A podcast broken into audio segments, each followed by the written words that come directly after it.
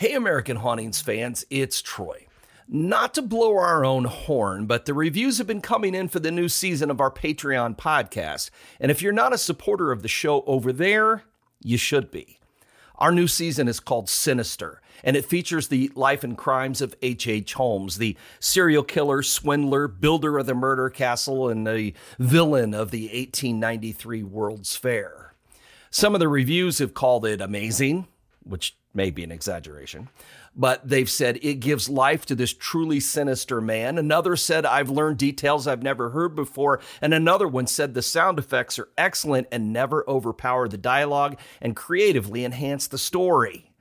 So if you want to find out what all those folks are listening to, become a supporter and check out the Dead Men Do Tell Tales podcast at patreon.com slash American Hauntings. And now, on with this show.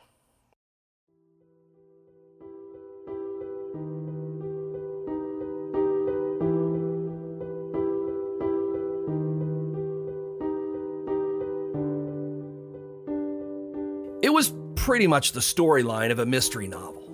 A young woman carrying nothing but a small suitcase kisses her daughter goodbye and disappears from the home she shares with her husband, who's having an affair with another woman.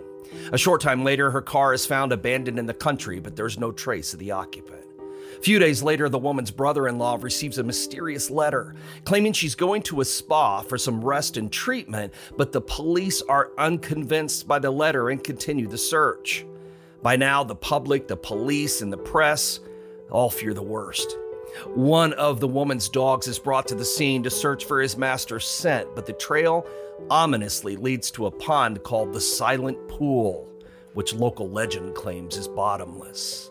The police are so certain it's a case of suicide that even a group of spiritualists hurry to the quarry where the car is found to hold a seance. But the spirit world offers no clues, and the world waits anxiously to see what happened to the woman. Now, I know what you're thinking. This could be the plot of an Agatha Christie novel. And if you're thinking that, you'd be close. It's actually an incident that occurred in the real life of Agatha Christie, when the writer inexplicably vanished in December nineteen twenty-six. On the night of December fourth, Agatha kissed her daughter goodbye and slipped out of the home she shared with her husband, Colonel Archibald Christie, and disappeared into the night. Her car was found at the edge of a chalk quarry. It'd been running, and she had apparently planned for it to plunge into the pond, but thick hedges prevented it from going over the edge. The newspaper reported that the police had found clues nearby, including a bottle labeled poison, fragments of a torn-up postcard, a woman's fur-lined coat, a box of face powder, the end of a loaf of bread, a cardboard box, and two children's books. Well, the police did all they could to find her, bringing one of her dogs to the scene, dragging the pond, scouring the area, checking train schedules, and more. They appealed to motorists and amateur sleuths who might be prowling about the area. When detectives called for volunteers to help in the search, between ten and fifteen thousand people showed up, bringing all kinds of dogs to try and track her down. But there was no sign of the writer, who at age thirty-six had already published a number of novels to great acclaim. The whole world seemed to be watching as this story played out. A week after Agatha's disappearance, the police were stumped. She'd not been seen by any reliable witness during that time, and suicide seemed the most likely ending to the tragic story. The newspapers reported that detectives in the case, quote, have information which they refuse to divulge and which leads them to the view that Missus Christie had no intention of returning when she left home. Rumors began flying that she'd left behind a sealed envelope that was only to be opened in the event her body was discovered. Well, there were letters, but no suicide note. It was discovered that Agatha had mailed three letters delivered after her vanishing. One was to her brother-in-law, in which she mentions going away to a spa. Another was to her secretary, which only contained some scheduling details. And the third was to her husband, who refused to reveal what she'd written to anyone.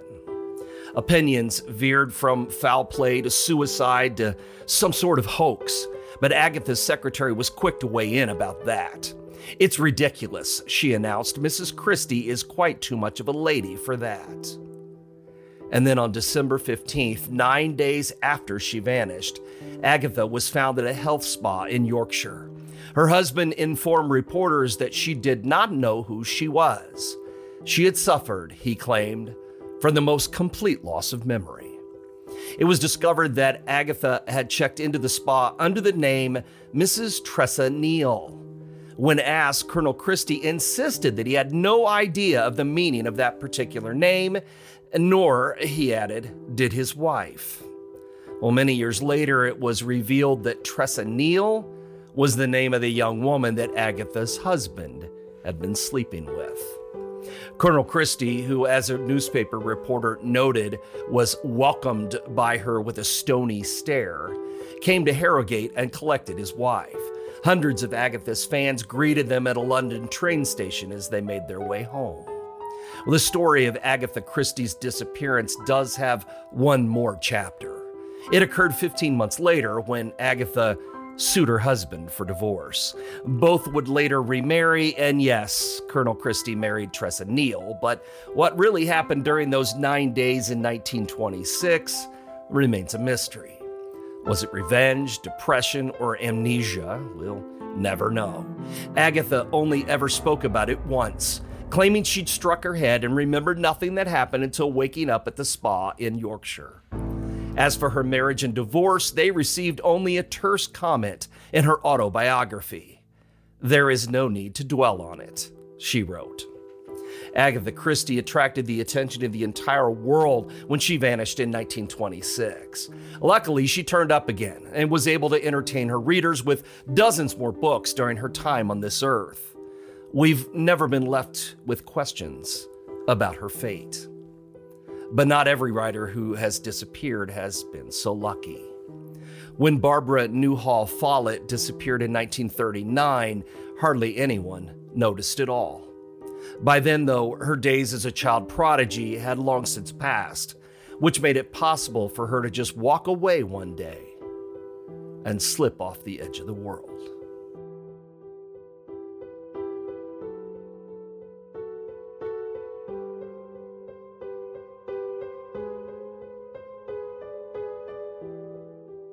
Welcome to American Hauntings, the podcast dedicated to the history, hauntings, legends, lore, and the dark side of American history.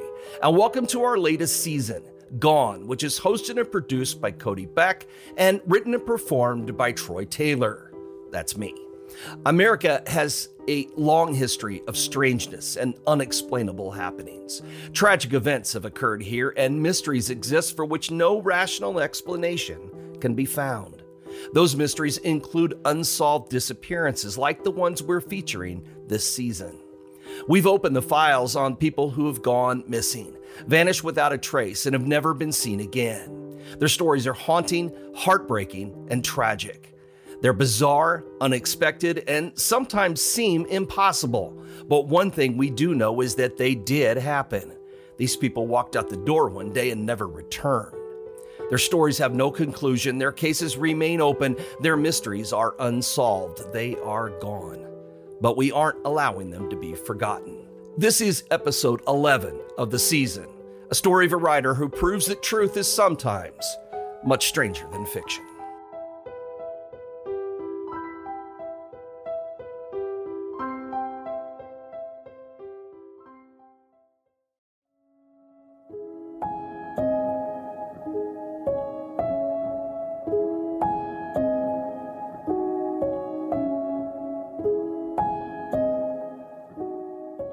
The note was hanging on the door. It was right in the center of the wooden panel at just the right height for an adult's eyes.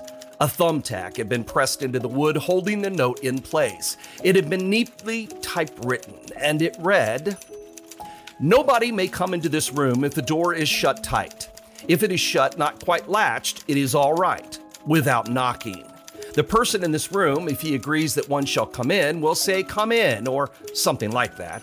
And if he does not agree to it, he will say, 'Not yet, please,' or something like that. The door may be shut if nobody is in the room, but if a person wants to come in, knocks, and hears no answer, That means there was no one in the room and he must not go in. Reason? If the door is shut tight and a person is in the room, the shut door means that the person in the room wishes to be left alone. That note was attached to the bedroom door of Barbara Newhall Follett because she didn't want to be disturbed while she was in the process of writing her first novel. It was nineteen twenty-three, and she was eight years old at the time. No one knew then that she would publish her first book five years after that note was written, or that thirty-one years later, Barbara's days as a child prodigy would be over, and so would her writing career. And of course, no one knew that, like a character in her most famous book, who disappeared into the forest one day, Barbara would also vanish, never to be seen again.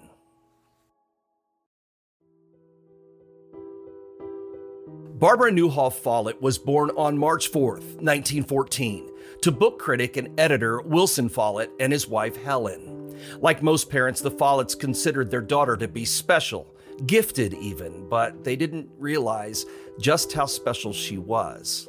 Not at first. Barbara was obsessed with words and letters.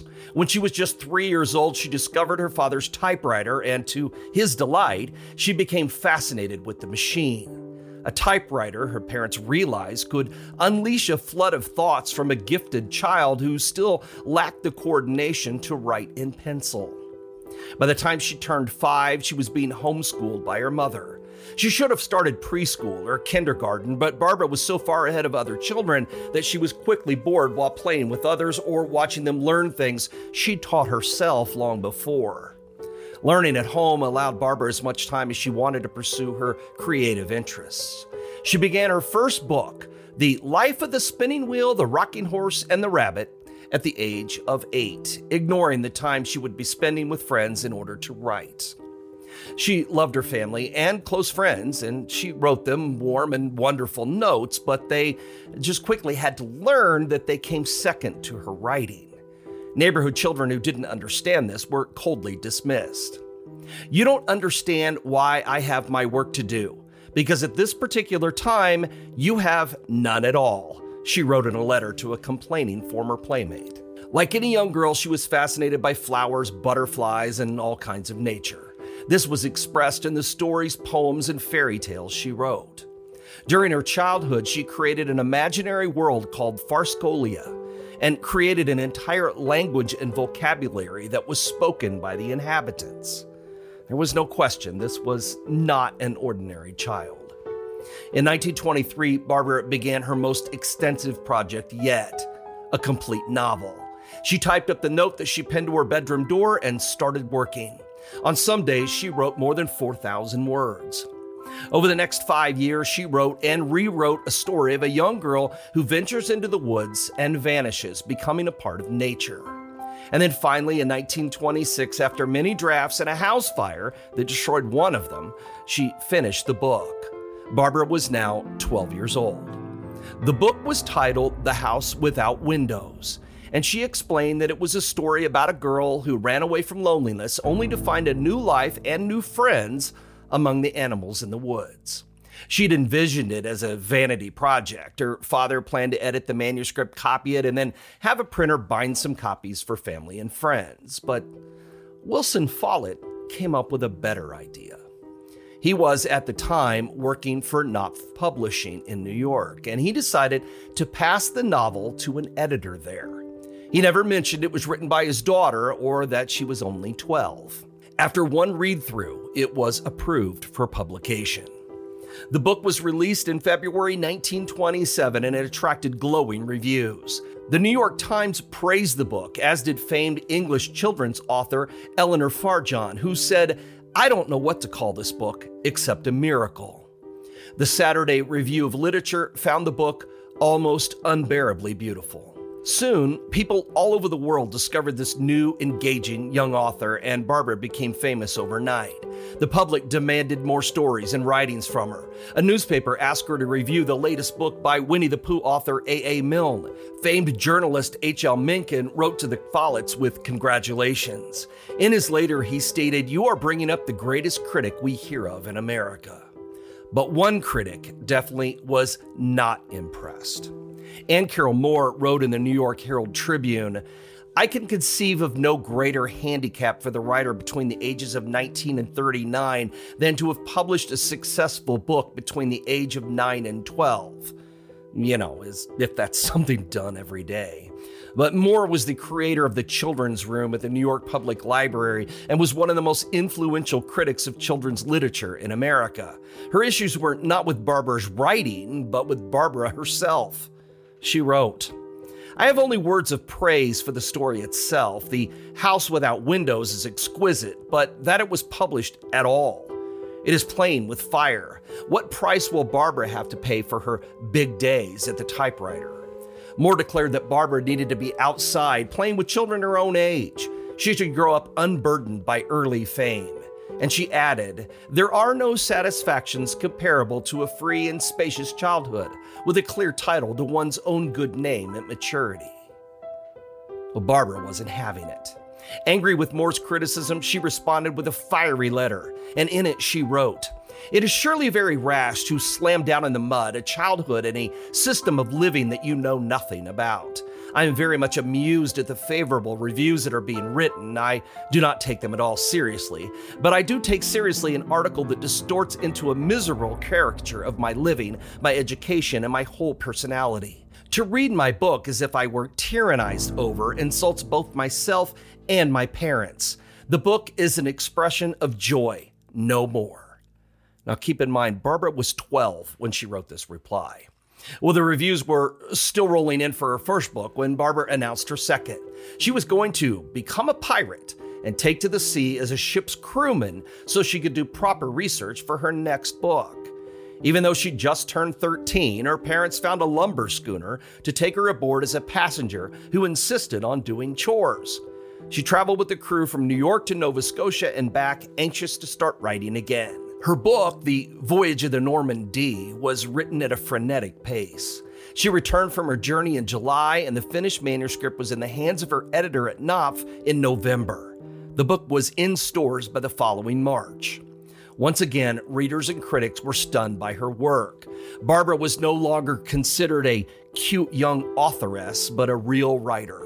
The Saturday Review featured her book alongside Dorothy Parker's latest, declaring it a fine, sustained, and vivid piece of writing. And yet the New York Times couldn't resist pointing out, Miss Barbara Newhall Follett celebrated her fourteenth birthday just twelve days before the publication. To most people, this just solidified the fact that Barbara's future was bright, and she had many years of writing ahead of her. But in fact, the opposite was true. On the surface, things seemed wonderful, but inside, Barbara's heart was breaking. And she didn't know it yet, but her career was almost over.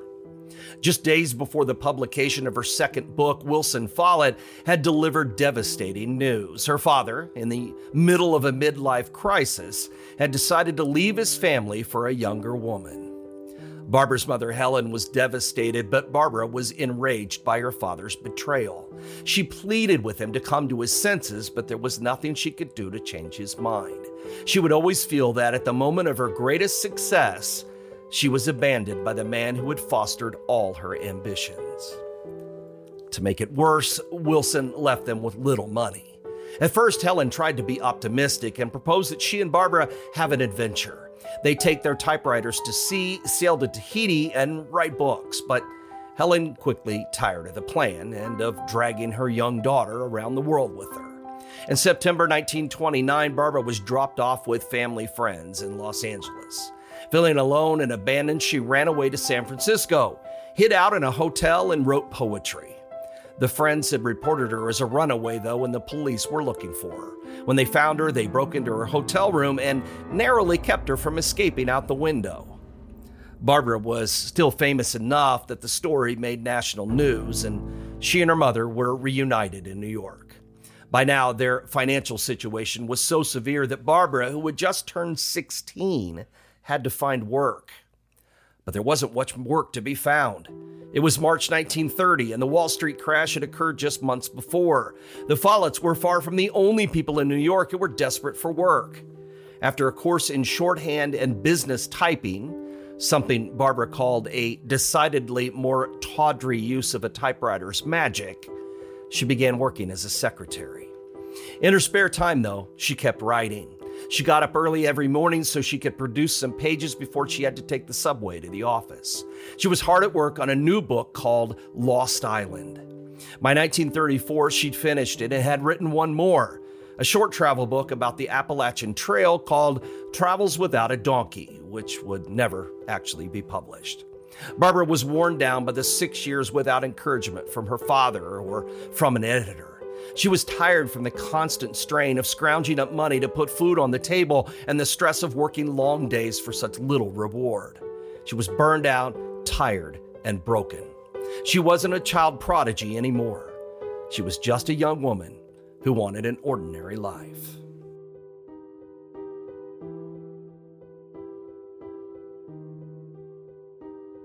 The only break from Barbara's day-to-day life was when she met and found a kindred soul in an outdoorsman named Nickerson Rogers. They fell in love and eloped, and Barbara seemed happy and content with a simple, peaceful life.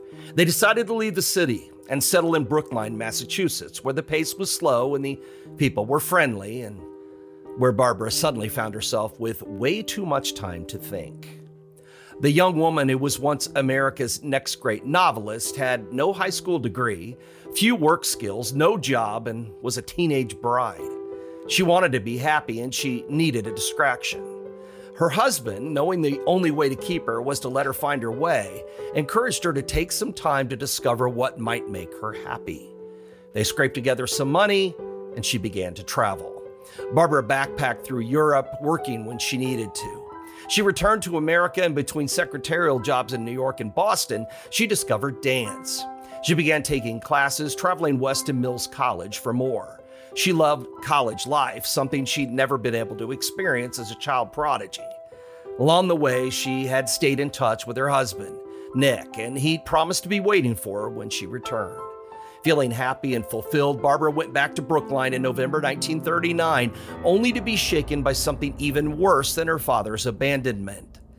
Her husband had been cheating on her all along. She wrote in a letter to a friend, "There is somebody else. I had it coming to me, I know." Barbara blamed herself for everything, and her despair was so deep that she became dependent on sleeping pills to get any rest at all.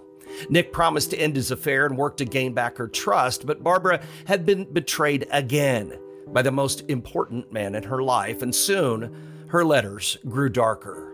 She wrote to another friend, "On the surface, things are terribly, terribly calm and wrong. I still think there's a chance that the outcome will be a happy one, but I would have to think that anyway in order to live, so you can draw any conclusions you like from that." Tension simmered in the house as Barbara tried to deal with the chaos she felt her life had become. Soon she and Nick were arguing frequently, and their home echoed with the sounds of slamming doors, breaking glass, and angry accusations. Then, after an argument on the evening of December seventh, nineteen thirty-nine, Barbara walked out of the house with thirty dollars in her wallet, and she never came back. Nick Rogers waited two weeks before reporting his wife's disappearance to the police, and waited another four weeks before filing a missing person report.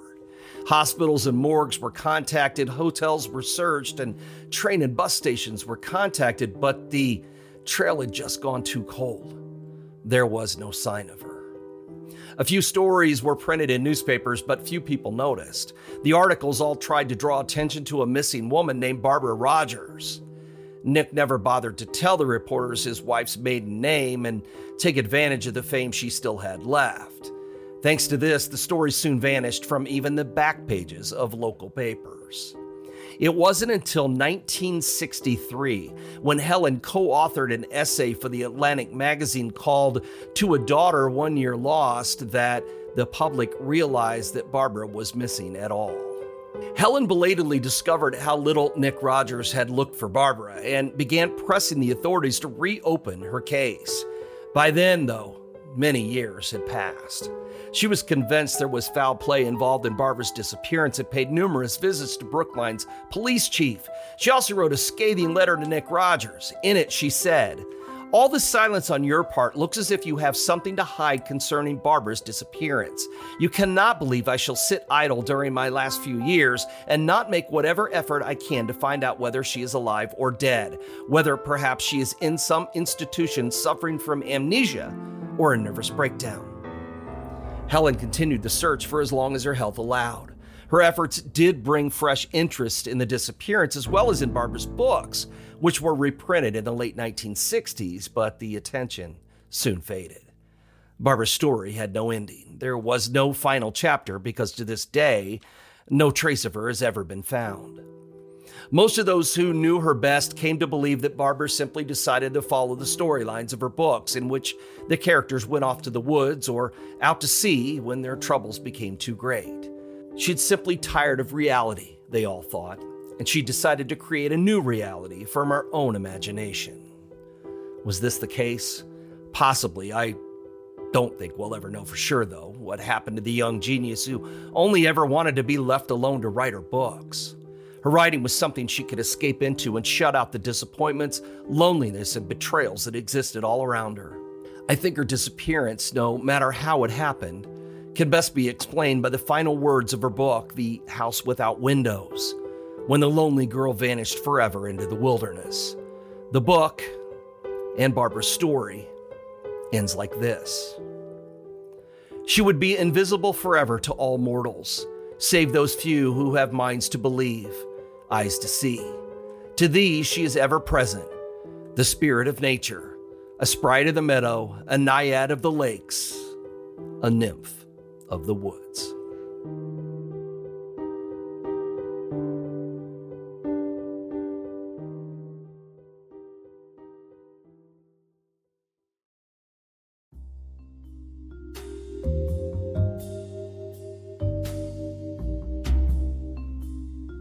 Um, I figured we could just start with the main episode like we did last oh, sure. time. And yeah, then yeah. yeah, that works. Go for it. All right. Do-do-do. I'm good to go if you are then. Yep.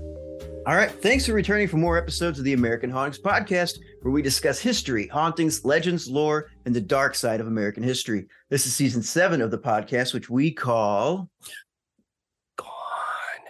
That's a good one, too. Is that a good one? I like that, yeah. yeah I, I really was, as you were reading that, I'm like, how am I going to say this? This yeah, time? So. I like to yeah, keep you on your toes and you get something different and new each time. I'm your co-host, Cody Beck, and with me is my uh, whispering co-host, author, historian, crime buff. I'm just going to whisper the whole rest of the episode. The founder of American Hauntings, Troy Taylor. That might actually help if we have any microphone uh, yeah, issues. Or yeah, yeah, yeah, yeah. Oh, so what's that's going too on? Loud. I just talk like this the entire time. Yeah, that's the quietest I've ever heard you. Yeah, be. yeah, I, I couldn't do it for very long. So, uh, well, what's going no, on? Everything's you, good. You were just, just talking busy. about uh, a busy, new, busy. A, kind of a well, not a new, but a new back uh, renew. Oh, yeah, uh, thing you did yesterday. It's, it's newish. Um, yeah, I we um, I, I I've started. We've got like three different dinner tours now because I couldn't just keep doing Ghosts of the River Road tours. I I like them. But mm-hmm. I, I I didn't want to stop liking them, you know, you know what I mean? Yeah, so right. I added a couple of other dinner tours. One stays in Alton, and the other one is uh, Great River Hauntings, which is also a River Road tour, but it's different. Um, we do different stops on it, um, and we also have dinner at Pere Marquette Lodge, so which is fun because we go up there and um, we leave right from the Mineral Spring to go straight to Pere Marquette. Well, not straight to Pere Marquette, but we do some touring on the way, but. Then we have dinner at Pere Marquette, and um, they have that, um, you know, like on Sundays, they do that all-you-can-eat fried chicken, the family-style thing. Oh, yeah, yeah, yeah. And so we get that for the group, and um, it's like a massive amount of food, more food than you could possibly need. Yeah. Uh, I mean, there are a lot of chickens that gave their lives for our meals. Um, I will say that. But and it was, so, I mean, it was like coming right out of the fryer, man. It was so good. Uh, so yeah, I had that on Friday night and then had a dinner on Saturday night. So, um, but yeah, we, um, I mean, I've got stuff coming up for the summer, uh, still. And once we get past the conference, because I only do one more thing before the conference and then that is it, it's the conference. But then in July and August, there'll be more tours. Um, I've got, a um, Al Capone and Chicago Gangland Ghosts in August and Lizzie Borden dinner, the weekend, you know, the anniversary weekend, I do Lizzie Borden's, um, dinner thing, Saint Louis Exorcism, American Cults on August twelfth, which is nice. A fun one. Um, and then August nineteenth is going to be the book signing for that new book, uh, Blood, Bullets, and Booze, the one about the Southern Illinois gangsters. So I'm really excited about that one, too. So, really? Yeah, and in between there, going on vacation and going to um, uh, the old Lake County Jail in uh, Crown Point, Indiana, the one that Dillinger escaped from. Um, nice. There's a ghost hunt up there on the twenty-second. I'm not in charge, but I'm going to be there. So Michelle and Tom will be running it, but friends of mine, but I, um, I'm going to go up for that one because I don't get to go all the time. And that's one of my favorite ones to go to. So, so this I is, like to go, I like to sit on Dillinger's toilet, things like right. that. So this, oh, so it's, did, it's so. Friends of yours. So this wasn't going to be a tour where you're in the back being like, mm, no, no, not, no, no, no, right. no, it's, it's one of our, it's one of our events. It's one of our ghost hunts at the jail. Uh, but Tom and Michelle will be leading it. And I'll just be, uh, but I am along for the ride, and I will not be standing behind them going, you know, no, that's not right. You know, anything like that. They're not tour guiding it. They're just hosting. So got it. But uh, I we should probably say that I mentioned the conference, and uh, this is the last time I'm going to bring it up. This is it uh, until we talk about what happened at the conference. Yeah. Um, this is the end. Um, tickets uh, this Friday, June sixteenth. That's the last day to get the discounted tickets. After that, it's higher at the door. So uh, when you hear this on Tuesday, the thirteenth, know that you only have until the sixteenth to get um, cheaper tickets. Um, and we are, this is going to be, this is going to be our best one yet. Uh, there's no question in my mind. I have spent uh, a lot of time over the last couple of weeks working with the venue and getting all of our ducks in a row, and is this is going to be the best one. So plus I got my new book coming out that weekend. Well, mine and Amanda Woomer's book coming out. So yeah, I've seen that. Hell Hath No Fury three. So it's coming out at the conference. If you're somewhere far away and you can't make it, um, it'll be out um, on the website on the twenty-sixth. But um, this is, like I said, last chance. Website, ghost conference dot net. Uh, see the new location, see the new stuff we're offering this year, see Cody and I, uh, and we hopefully will see you. So that's it. No more talk about the conference. We're done. We're done. We're done. We say we're done. We're probably done. Well, no, you know, we'll have a special episode of the conference stuff right. coming up in a couple of weeks, but still, you know, yeah, that's so, it. Awesome. Yeah. Well, I, I yeah, I look forward to seeing everybody there and taking your ghost stories and, um, you know, viewing the campus and everything and seeing the new stuff they have and seeing just, just how recording dip, how... things about us that you just love. You know, yeah, what, what, this is why we love the podcast. You could just sit and talk about how great we are. That's so. Pretty much. Yeah. So there's going to be a ghost story panel, but then there's also going to be a just tell us why you love us. Like, yeah, that, that'll be what Cody's recording. So, yeah. Yeah. Well, speaking of uh, people loving us and talking about cool stuff, uh, we have a great listener review that I wanted oh, to share. Okay. This one comes from uh, Kay McQuarters, and it says, on my short list, dot, dot, dot, dot, dot, dot, dot. Uh, it says, a great blend and balance between history and other worlds. Troy and Cody share unique perspectives on the subject matter at hand and are entertaining nonetheless. So I, I was like, okay, you know, no, we're, our, we're our own biggest fans. Yeah, so, yeah, exactly. Yeah. Yes, I'll take it. I mean, I, I think we're entertaining. We entertain me. It, we entertain each other. That's, you know, so. Yeah.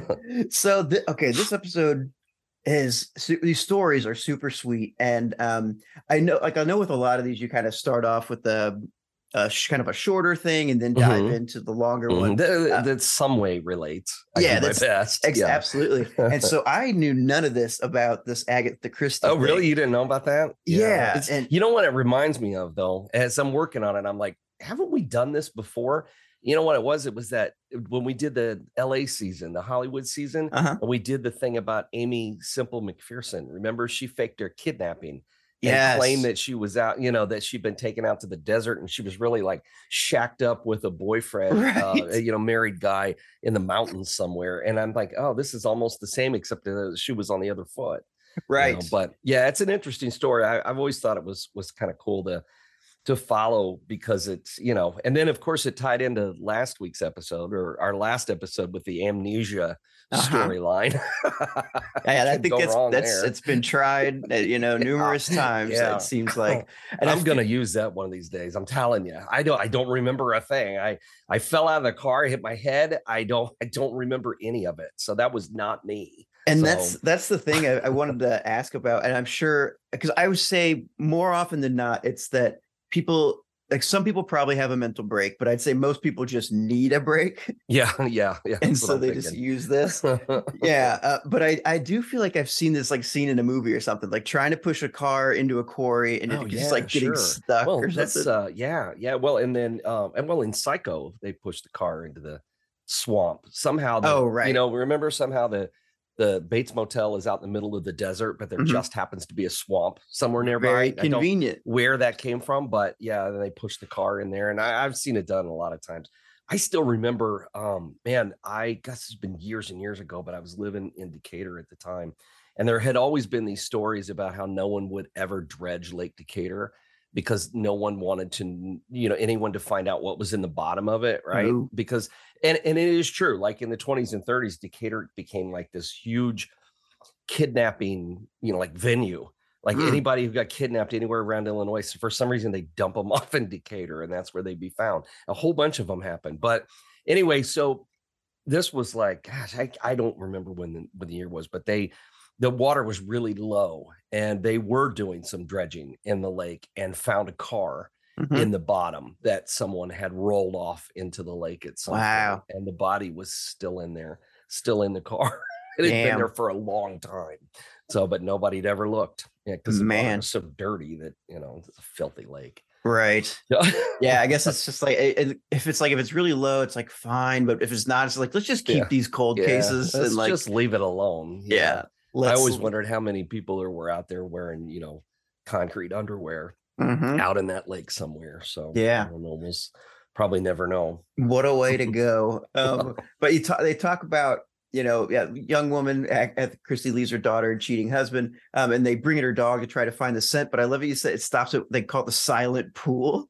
Uh-huh. Just, that just sounds like I know, doesn't it sound cool? Like Lake Decatur, you know? Or whatever? yeah, yeah. Well, and it just, you know, rumor had it was bottomless, you know, and then that's always a good one too. That's that's our Blue Pool story at all, mm-hmm. you know, how it used to supposedly was bottomless. Same kind of thing, and you know, they're bringing the dog in looking for her, and nobody can find her, and you know, people are freaking out because they're Agatha Christie fans. It's you know, yeah, kind of like the uh, you know, like when Stephen King got hit by the van. You know, back in the nineties, uh-huh. you know, you get hit by the van, everybody thought he was going to die. And it was like, oh no, what are we going to do? We won't have any more books. And I think it was kind of the same kind of thing uh, with people gotcha. here. But what if she's gone? What if she killed herself? What if somebody murdered her? You know, we'll yeah. never, we'll never find out, you know? So. Like, you, I mean, does, does somebody, do you feel bad if ten to fifteen thousand people come searching yeah, for you? Yeah, I would, but that's probably why she went with the amnesia angle uh-huh. um, rather than the, I thought I would get back at my cheating husband angle, which uh-huh. was more accurate. Right. So, and, and I'm sure she would have found a lot of sympathy if, but you know, they weren't going to air their dirty laundry. These things that we know about him having that affair, that all came out much, much later. Mm-hmm. Um, and even when they remarried years later, you know, he married the, you know, just by coincidence happened to find a woman who had the exact same name that Agatha had used to check into the spa. That's Would you, so, that is such a coincidence. It's a small world. Could happen. Yeah. Yeah. I love so, but that, nobody that knew angle. those things at the time, you know, so it, and so her airing her dirty laundry of my husband is cheating on me. I mean, she sent him a letter, which he refused to, you know, tell anybody what was in it, you uh-huh. know? And um, I don't know. It's just it's a it's a good story. And I thought, well, you know, I'm just thinking, I, I thought, you know, when I went to put this episode together, I'm thinking, you know, I always try to try to kind of combine this stuff. And mm-hmm. I thought, who's a writer that disappeared? And I went, oh, I got it. There yeah. you go. So you got it. That was easy. A fun one. It's not American, but everybody knows who Agatha Christie is. So, and if you don't, you've been living in a cave or something. Right. But Um, most people know who she was, so that kind of you know, yeah. And I, I thought just her using one. that name to check in oh, was, uh, was yeah, that's yeah. just like it because they know, you know, as soon as he hears that, his ears probably oh, yeah. perked up, just like uh-huh. oh shit. And he's like, "Yep, I don't know who that is, and neither does my wife." You know, right. I can just picture this guy. You know, uh, I'll make sure that I get a photo of him too. To Perfect. send you so you can post it on the site so people can get it because you know he's one of those you know stiff upper lip. You know, stick oh, up sure. his rear in proper Englishman. You just know it. So mm-hmm. yeah, it wasn't. Uh, when you talk about that Stephen King thing too, was was that when he was like on all the medication and wrote like Dreamcatcher or something that he? No, that remember? wasn't medication.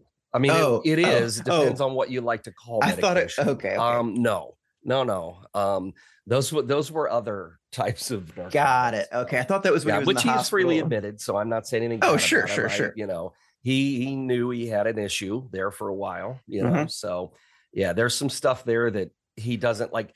I think if I remember correctly, he doesn't remember writing parts of Tommyknockers. Okay. And I, for good reason, you obviously, I would try to forget it. That's the one of his, that's one of his and Dreamcatcher. Neither one of those do I much care for. Yeah. Maybe it's because they have a common theme of aliens. I uh-huh. don't know, but I don't much care for either one. And I've tried to reread them, hoping that I just read them at the wrong time. Uh-huh. Yeah. Nope, just bad. And he he admits it. So he's he's honest about it. Yeah. So. I like um even the I know the Dreamcatcher movie is also ridiculous, but oh, I I love like when people I've, I think I listened to some podcasts about it and them talking about like how it's like almost in like the third act when like what is it Samuel L. Jackson and like the military show up and stuff. But it's like, yeah. wait, we're introducing all this shit. Like, I know, now. I know, and you know, like, it's got a good cast. That's it is a thing. Great cast. The problem, we've, we've talked about this. The yeah. problematic thing about that one is the I don't know how we're turned into a Stephen King podcast, but we'll cut this short here in a second. Yeah, yeah, but yeah. The problem is, is that it's one of the instances where he's got one of those problematic characters. You know, um, like in The Stand with Tom Cullen, mm-hmm. you know, the magical disabled man, uh-huh. mentally handicapped man. That's always that's that's a problem. Um, there's also, you know, for the longest time, he had the magical Negro trope, oh, um, which people have called him the carpet on. But the thing is, these I love these characters, these characters he created, you know, Speedy Parker, Mother Abigail. You know, uh, and and uh, Green Mile, John Coffey, you know, you love those characters. But again, people look at it and go, yeah, these are the only black people you have in your books. Yeah. And they're always magical. Why is that? You know, mm-hmm. so and he acknowledges that, you know, there are some things he probably could have done different with a yeah. few things. But yeah. who knew? You know, that was the thing. He he wasn't you could say, oh, yeah, that's not woke. Well, it's not woke because he didn't even know he needed. He didn't know he was asleep. Right. At the time, right? So, I mean, nobody oh, knew. Boy. So you can't you can't judge it by that. But anyway, yeah. I don't know how we got onto Stephen King other than That's I fine. brought up a van accident. No, I, I. Anyway, yeah. we should go on. We're we're we're on books and authors, and so I guess it fits, right? It does, yeah. And if you do watch Dreamcatcher and you don't realize that Donnie Wahlberg's in it, go back and look, and you'll be you'll be amazed. Yeah. Yeah. Um, okay, well let's let's jump to the topic at hand then. Uh, Barbara Barbara New. Newhall Follett Follett. Mm-hmm. Follett okay had a, a had a note on her door when she was writing it was just eight years old thing. I yeah. when you I was reading this note and I was like what a pretentious she's eight like, she's eight yeah yeah yeah. Um, yeah I thought that was I probably thought it should be mentioned that of course she was eight when she hung that up that and that's starting yeah. her first novel and that's so. already I mean bizarre mm-hmm. um uh how old were you when you started kind of jotting stuff down or putting together little uh, short stories or I anything? Know, I do draw a lot of probably, well, sixth grade. So okay, I guess maybe eleven or twelve or something. Got it. So I wrote, yeah, I wrote some uh, novel novellas, I would no, say. Novellas. Yeah. Got it. Uh, I'll have to ask you more about those at a later time. I'm very curious. Uh, she's a child prodigy, begins her first book, The Life of the Spinning Wheel, The Rocking Horse, and the Rabbit. That's just, I mean, she's cool title. It's a great title, man. Yeah. I know. It's it's like The Lion, the Witch, and the Wardrobe, but it is, you know, slightly different. And uh-huh. I, you know, think it probably would have been... Uh, would have caught on, you know, you never yeah. know. So. I did. Um, I did actually end up ordering one of her books, um, The House Without Windows oh, or whatever, yeah. whatever version I could find of it. Yeah, at least. yeah, yeah. Um, because yeah, it sounds great, but I love it's just interesting. You know, it's it's interesting to know she was twelve when it was published. You yeah, know? And you're like, how?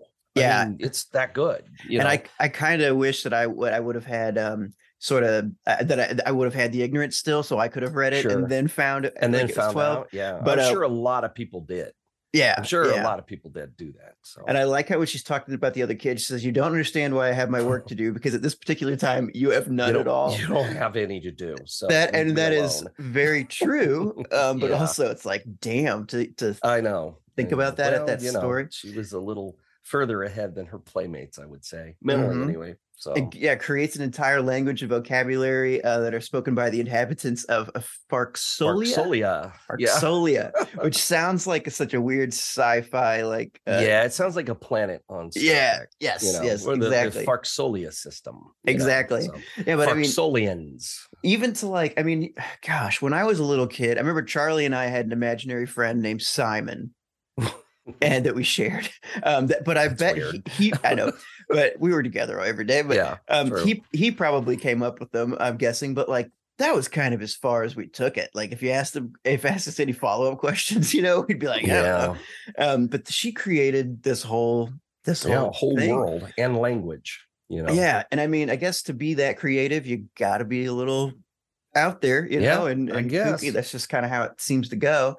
Um, she writes a story of a young girl who ventures into the woods and vanishes, becomes a part of nature. Um, her, her her book, The House Without Windows, at age twelve, and her father, like you said, who's um you know editor and all that stuff. He do, he does something that I think is really smart, where he says, "I'm yeah. not going to tell people, oh, this is my daughter." I'm just gonna be like, "Right, here's this thing, this right. you know unpublished author. What do you think?" And it blows up. Um, which which is amazing. But you said the critic Anne Carroll Moore is not impressed and says she should be out playing with the kids, yeah. which yes and well, no. And, well, the thing is, though, as it turned out, yeah, you know, um, things didn't really go as uh-huh. well as she had hoped. Well, so, and I, th- I think that so she wasn't completely off base, as I know. It turns out, unfortunately. I guess so. I wonder if like you have a child prodigy of, of anything, or like a virtuoso yeah. musician yeah. or whatever, like or a child actor or something, it's like, how I guess you, you probably do want to help have them still yeah, be a normal I mean, yeah, kid, but they're not. Do normal. They really have a childhood? Yeah, you know? I mean, when you go to school on set, yeah, your tutor comes in to do your schooling for you. You're not around other kids, and and you know, I think we've seen so many instances, you know, over the years of what happens to child actors. Not all of them. I mean, yeah. not a lot of them were smart enough to keep their wits about them and mm-hmm. grow up to be pretty normal. And yeah. most of them that do, though, got out of acting. you yeah. know what I mean? Yeah. But not all of them. A lot of them stayed in it and it have turned out okay. But yeah, it, it's, I think um, it's a tricky situation with that kind of fame at that kind of age. And, you know, this was at a time period, you know, where, you know, I guess the, the only thing you could compare it to maybe would be an actor the same age. And you look at like Shirley Temple, mm-hmm. who said she was going to stop when she turned eighteen, and she did. She yeah. quit. And that was enough for her. And she went on to have a successful life and become like a, a an ambassador and all kinds of stuff. So she really, she got her, kept it together. Um, a lot of kids didn't, uh, like the kid that played Alfalfa on The Little Rascals, who ended up committing suicide at like age seventeen after being strung out on drugs for years. You yeah. know, it's just, you just never know where it's going to go. But, you know, when you're looking at that time period, it's, it, it's even more different than it is now. I mean, look at the two Coreys, for instance. Uh-huh. You know, there's a couple of examples of child actors who neither one of them ended up great. This situation, you know, and um, you know, one's dead. The other one, you know, is so traumatized by the stuff he went through that he'll probably never, you know, ever feel completely comfortable in his skin. You know, so I don't know, and it's um, so I don't know. It's hard to it's hard to know how to take that. I mean, it was kind of a a shitty thing to say uh, to a kid, but on the other hand, she fought her own battle there. Yeah, you know, I mean, her her her letter back was better written than the you know than, than anything so, anything I've ever yeah. written.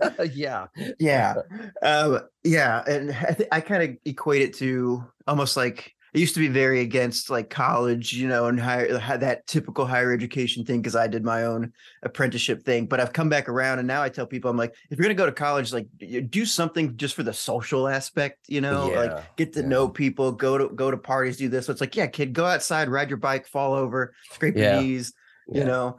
Yeah, um, but point. um, yeah. So uh, second second book, The Voyage of the Norman D. is okay, written. but okay, so okay, but how this how fucked up is this part of the story though? How they had to they took she's her thirteen, the, yeah, and they book her passage by herself, yeah, on there a boat and back. Full of sailors, yeah, to go from New York to Nova Scotia. Does and, that sound and, and smart? Back. No, yeah, and does that just, sound smart to you? And just yeah. no regard no one for would her do safety. That now. Okay, so that's you know that's definitely a different. I don't, I'm not even sure most people during that time period would do that. Yeah, uh, oh, really? Boy, probably. You know, they probably would because shit at thirteen, practically starting his own farm and getting. No, I. This right. was the nineteen thirties, but you know, if we'd gone back a hundred years, he'd already be married and starting his own farm. But in this case, though, I mean, this is weird. Yeah. This is just weird. That's how out of touch these people seem to me. To yeah. be. Well, this um, is the parents seems... just seem to be those. Well, you know who they remind me of? The pageant um, moms. No, no, no, no, because they're not helicopter parents. I, oh, okay. They're, this is like um, uh, Everett Roos's parents. Kind of crazy, uh-huh. you know, floating all over the place, starting their own literary journals. And yes. they seem to be that yes. type of okay. people from that time period. These literary, airy-fairy, you know, head up in the sky kind uh-huh. of people. And they talk, oh, well, you know, she'll be fine. You know, yeah. and, oh, I'm Just, an I'm an editor. I I float around to different publishers, and you know, and all this. Kind of, I don't know. You know what I mean? Yeah, I mean, I'm sure they were. I'm sure they were okay because she obviously cared about them because her life was ruined by her father. Yes, uh, but on the other hand, this is weird. It's just weird. It's weird. Yeah, total neglect for her safety. And on the other hand, I was speaking about Edgar Allan Poe last night, and his wife was thirteen when they got married. So I, you know, oh, don't know Edgar. What we should think about that. So, oh, Edgar. You know, um, oh, so all this, gee, so a lot of the stuff he wrote about and was torn up about was about essentially a child. Well, she died when she was twenty-four, so at ah. least she eventually became of age. It just took a while. So, uh, well, like you mentioned, her father uh, eventually abandons the family for a younger woman. Um, their mother kind of, I get, their mother abandons her, essentially drops her off with some friends. Yeah, pretty much. I, I think she just, um, I think her, she wasn't quite with it either. I mean, yeah. I think her, you know, I think her whole situation kind of spun out of control too. And so she drops her off with family friends in California and just takes off and leaves yeah. her behind, you know, and Ugh. she, uh, you don't do that to a child genius. They're going to yeah, do whatever they want to do. So she obviously did, mm-hmm. you know, yeah, in she makes twenty-nine. Yeah, know? Right. Which is a great time. yeah. Um, re- but returns to New York City to work as a secretary. Uh, I'm guessing I either did, did she not make a lot of money from this, or did the parents just take the money and run? Well, I think the money that they had, I think the dad kind of just wiped out the accounts and didn't ah. leave them a lot of money. And, you know, different time period, kind of probably a lot harder to, you know, uh, enforce alimony, I mean, right. child oh, support, right. that kind of thing. So they just don't have any money. And by the time you get into nineteen thirty, we're creeping into the, you know, a horrible depression that's going to last for years. Mm-hmm. And so she's taking whatever work she can find. And so we know she can type. So she takes a class in business typing, which I liked her line about a decidedly more tawdry use of a typewriter's magic. You yes, know, that was and beautiful. Becomes a secretary, but still keeps writing in her spare time. It's just, I think that, you know, I think this thing with her father just so knocked her off her axis that she could never get it back. Mm-hmm. You know, I, I think she still wanted to write. I just don't, I just don't think that she had the, you know, uh, the vision for it anymore. Not yeah, really. You know, just, she tried, yeah. but it didn't really work out for her. Yeah. I mean, damn, it's just goes to show, like, if you can even kill the spirit of a child prodigy, like genius yeah. like that. Then... And the thing is, she's still in her teens at right. this point. I mean, she's not even twenty years old, and she's, you know, and her, her writing career is already over, you know, I mean, that's insane. Yeah. Yeah. Yeah. And she, she, uh, she finally, finally is just like, okay, I just want a normal, normal life. And she ends up eloping with uh, Nickerson Rogers, um, and she still needs to has some stuff she needs to figure out. So she yeah. traveled to Europe, dances yeah. in college. A housewife with no college, no anything. She all she knows how to do is be a secretary. She can't write anymore, so she decides she needs to. You know, again, I'm, I'm thinking the apple doesn't fall far from the tree. Here. Mm-hmm, Her mm-hmm. parents were just as flighty as she turns out to be. Yeah. You know, and so she just needs to get away. And so takes the money that they has and goes backpacks through Europe. I mean, that in itself right there is the, you know, that is the equivalent, the twentieth century equivalent of I'm going to find myself. Right, you right, know? Right. So, yeah, because, you know, she stayed in hostels and, you know, I mean, it's the whole, the whole stereotype, but, you know, works jobs when she has to and goes, takes dance classes and stuff, and then just decides to roll on back home. You know, thinking everything will be fine. And then she just learns that pretty much every man in her life is just yeah, yeah. a piece of shit. And yeah, yeah her well, husband's yeah, cheating on her. And... her husband's been banging somebody the whole time she's been gone, which, you know, I'm not excusing that. But on the other hand, you know, kind of wife figured... did just take all the money you had and go backpack through Europe. So is she ever coming back? Yeah. Who knows? You know, there yeah. you can see... I'm not completely, I mean, he turns out to be a dick, but, you know, at that point you're thinking, well, I mean, even she said, I know this was my fault in a letter to a friend, you know, but oh. I don't know.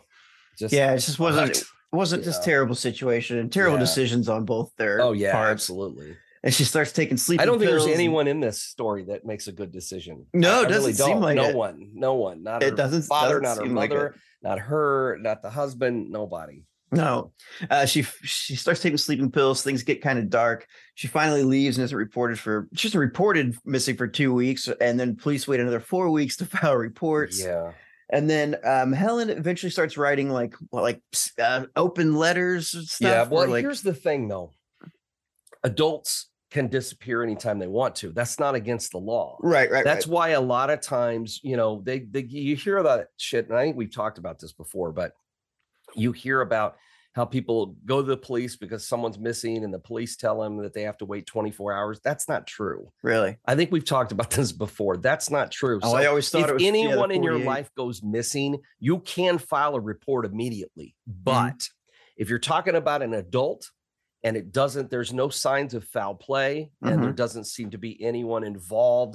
There's no evidence of, you know, blood stains or anything like that.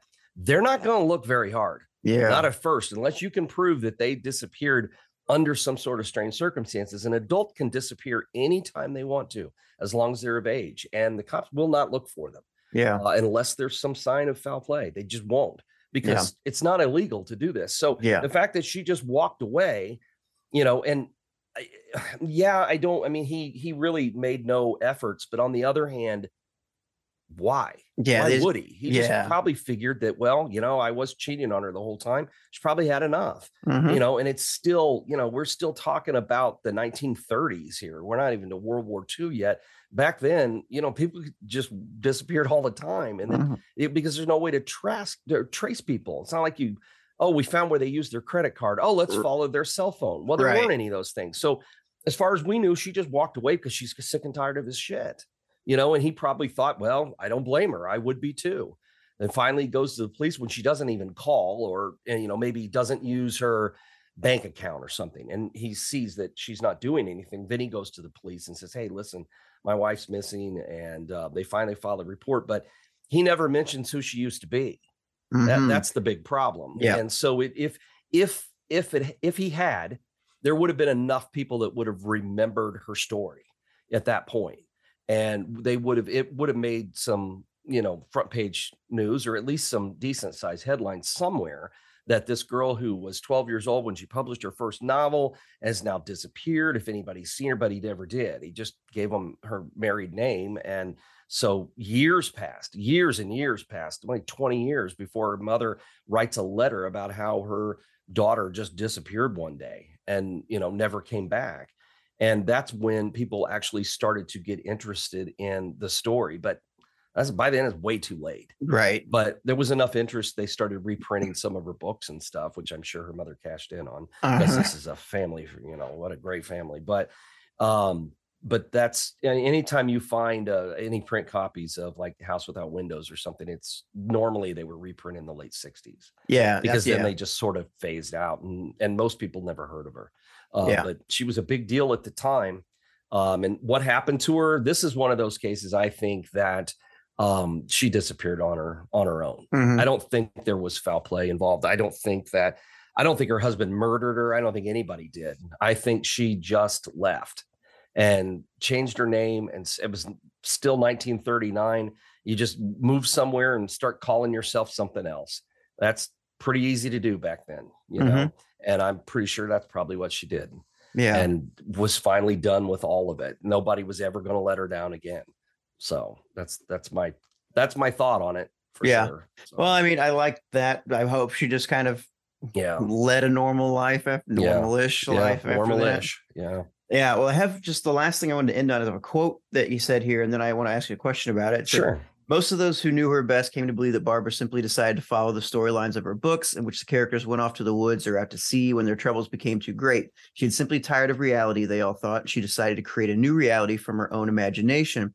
Now, I know you don't write fiction, but I was very curious about, like, how, if at all, like, have have you seen yourself ever reflected in your own work, or is this ever used as your? Yeah, back in the thirties, I think I'd have been a great bank robber. Yeah. Um, yeah, because it was so easy to do back then. Mm-hmm. And I think I'd have been really good at it. Uh-huh. So, yeah. So I do enjoy writing about that stuff um, because, you know, there there really weren't any, you know, bank guards usually might be armed, you know, security was lax. Vaults were easy to get into. Mm-hmm. You know, Dillinger had it down to like forty-five seconds. You know? So I think, it, yeah, I think that would have been... Uh, Okay. You know, and, and you get to be an anti-hero to everybody because everybody hated the bank. I know we've talked about this. Yeah, yeah, yeah, yeah. Everybody hated the banks. So, you know, I think that would have been a blast. That's I know. Awesome. That sounds I, awful. I know. No, I get That's it. Like life of crime. No, I don't know. I, you know, I don't know. I, there are a lot of the things that I write about that I, I always have like a great interest in. And when I, when I did that book about, um, I did that book about uh, Tutankhamun and the the curse and all mm-hmm. that stuff. I, you know, Howard Carter always fascinated me as a kid because that was as close as I could for real life as I could get to like Indiana Jones. Right. You right. know what I mean? So, um, you know, that kind of stuff just always seems exciting. I, I think I just was, I've always thought I was born in the wrong time period that mm-hmm. I would have liked to have done. But then on the other hand, then you look at all the bad things at that time, you know, no yeah. antibiotics, um, you know, smallpox, um, you know, there's yeah. uh, dirty there's water. Some downsides. You know, it's, yeah, there's some downsides there. So, yeah, for, for ordinary people, no one wants to be an ordinary person in nineteen thirty-two. Well, that's mm-hmm. how you become a bank robber, though, because no one sure. has any money. So I don't know. It's kind of, yeah. kind of fun.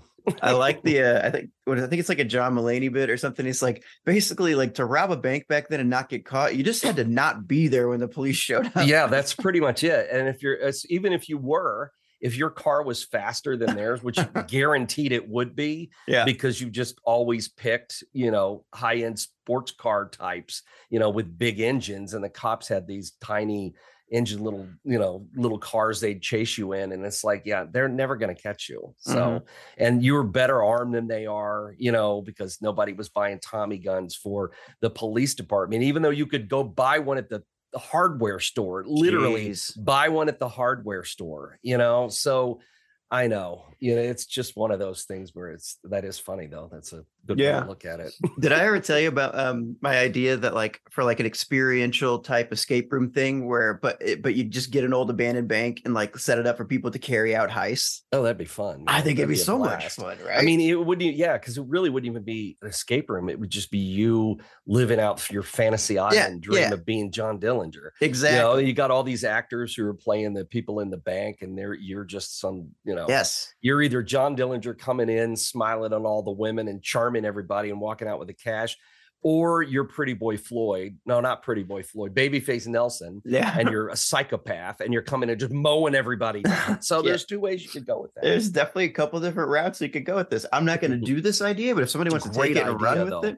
yeah, great idea. I think it'd be. I, I got so many more details on this we could talk about sometime, but uh, yeah, um, we just need to find an old bank. Okay, go ahead. Sorry. um, yeah, but, but I mean, my final thought is just like, she sounds amazing, and it's, but it sucks kind of yeah. the hand she was dealt. But, well, yeah, there's that. And and I do think that, you know, just a different, a different mindset than, you know, most of us can kind of relate to. Sure. You know, I mean, it's, it's again, it's one of those things where people talk about the, the artistic mm-hmm. lifestyle or the artistic, you know, you know, thoughts and dreams of people. And, um, you know, I think she just, I think her whole family, I think they were just kind of had their heads so far in the sky that they weren't really paying attention to what was going on around them, you mm-hmm. know, or, or like with her father, the damage they were doing right. to other people, especially to a daughter that you've, you know, built up and, and, and kept, you yeah. know, building her up and building her up and, and making her into something. I mean, he created, almost created a persona for her.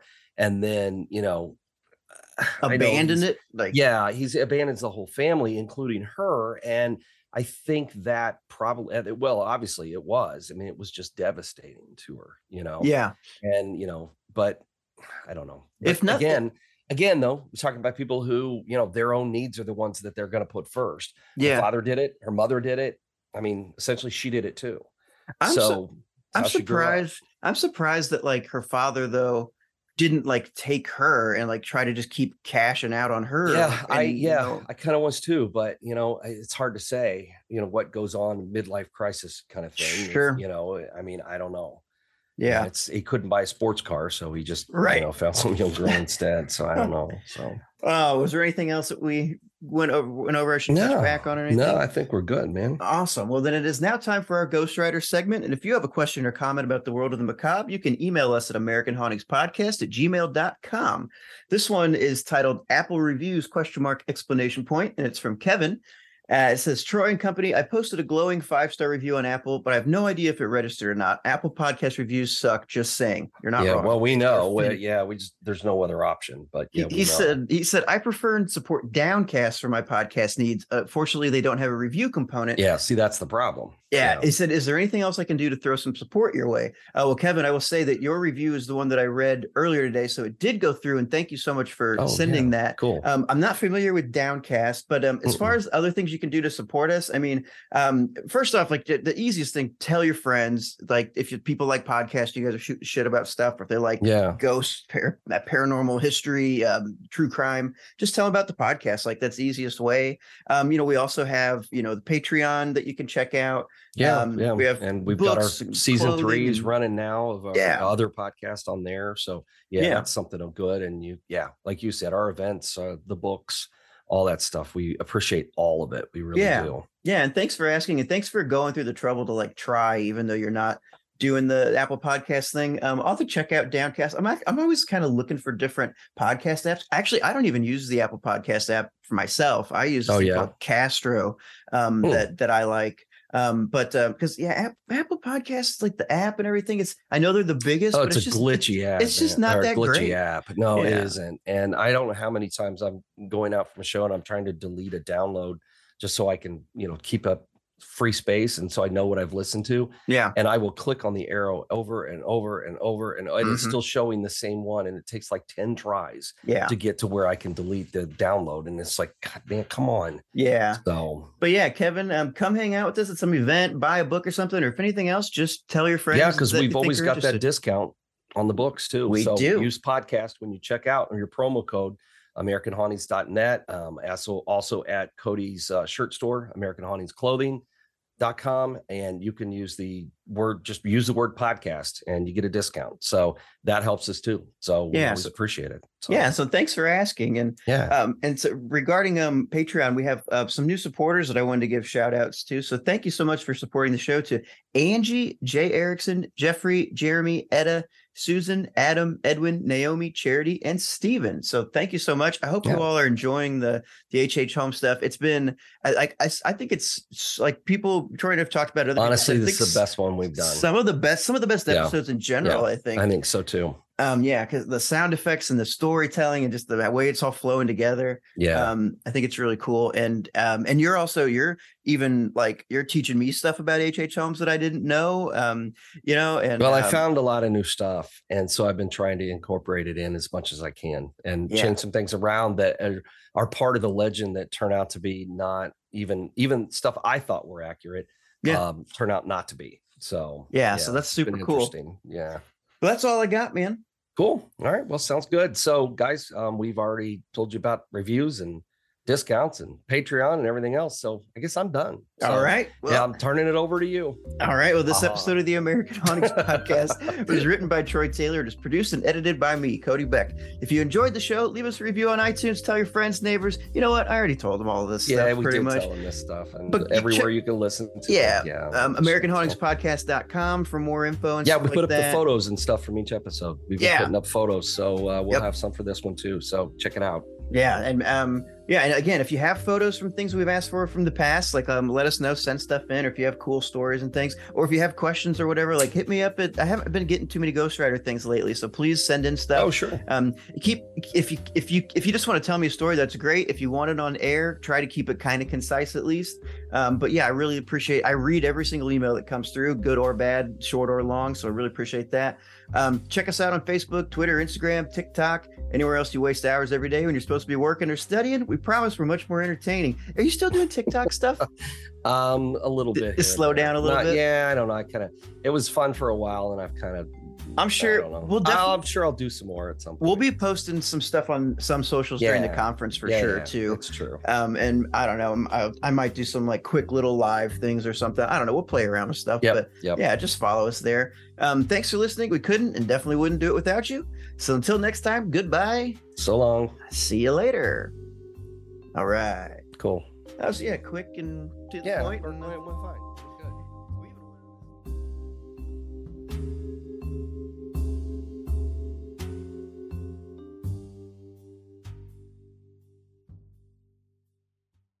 Say goodbye to your credit card rewards. Greedy corporate mega stores, led by Walmart and Target, are pushing for a law in Congress to take away your hard-earned cash back and travel points to line their pockets. The Durbin-Marshall credit card bill would enact harmful credit card routing mandates that would end credit card rewards as we know it. If you love your credit card rewards, tell your lawmakers, hands off my rewards. Tell them to oppose the Durbin-Marshall credit card bill.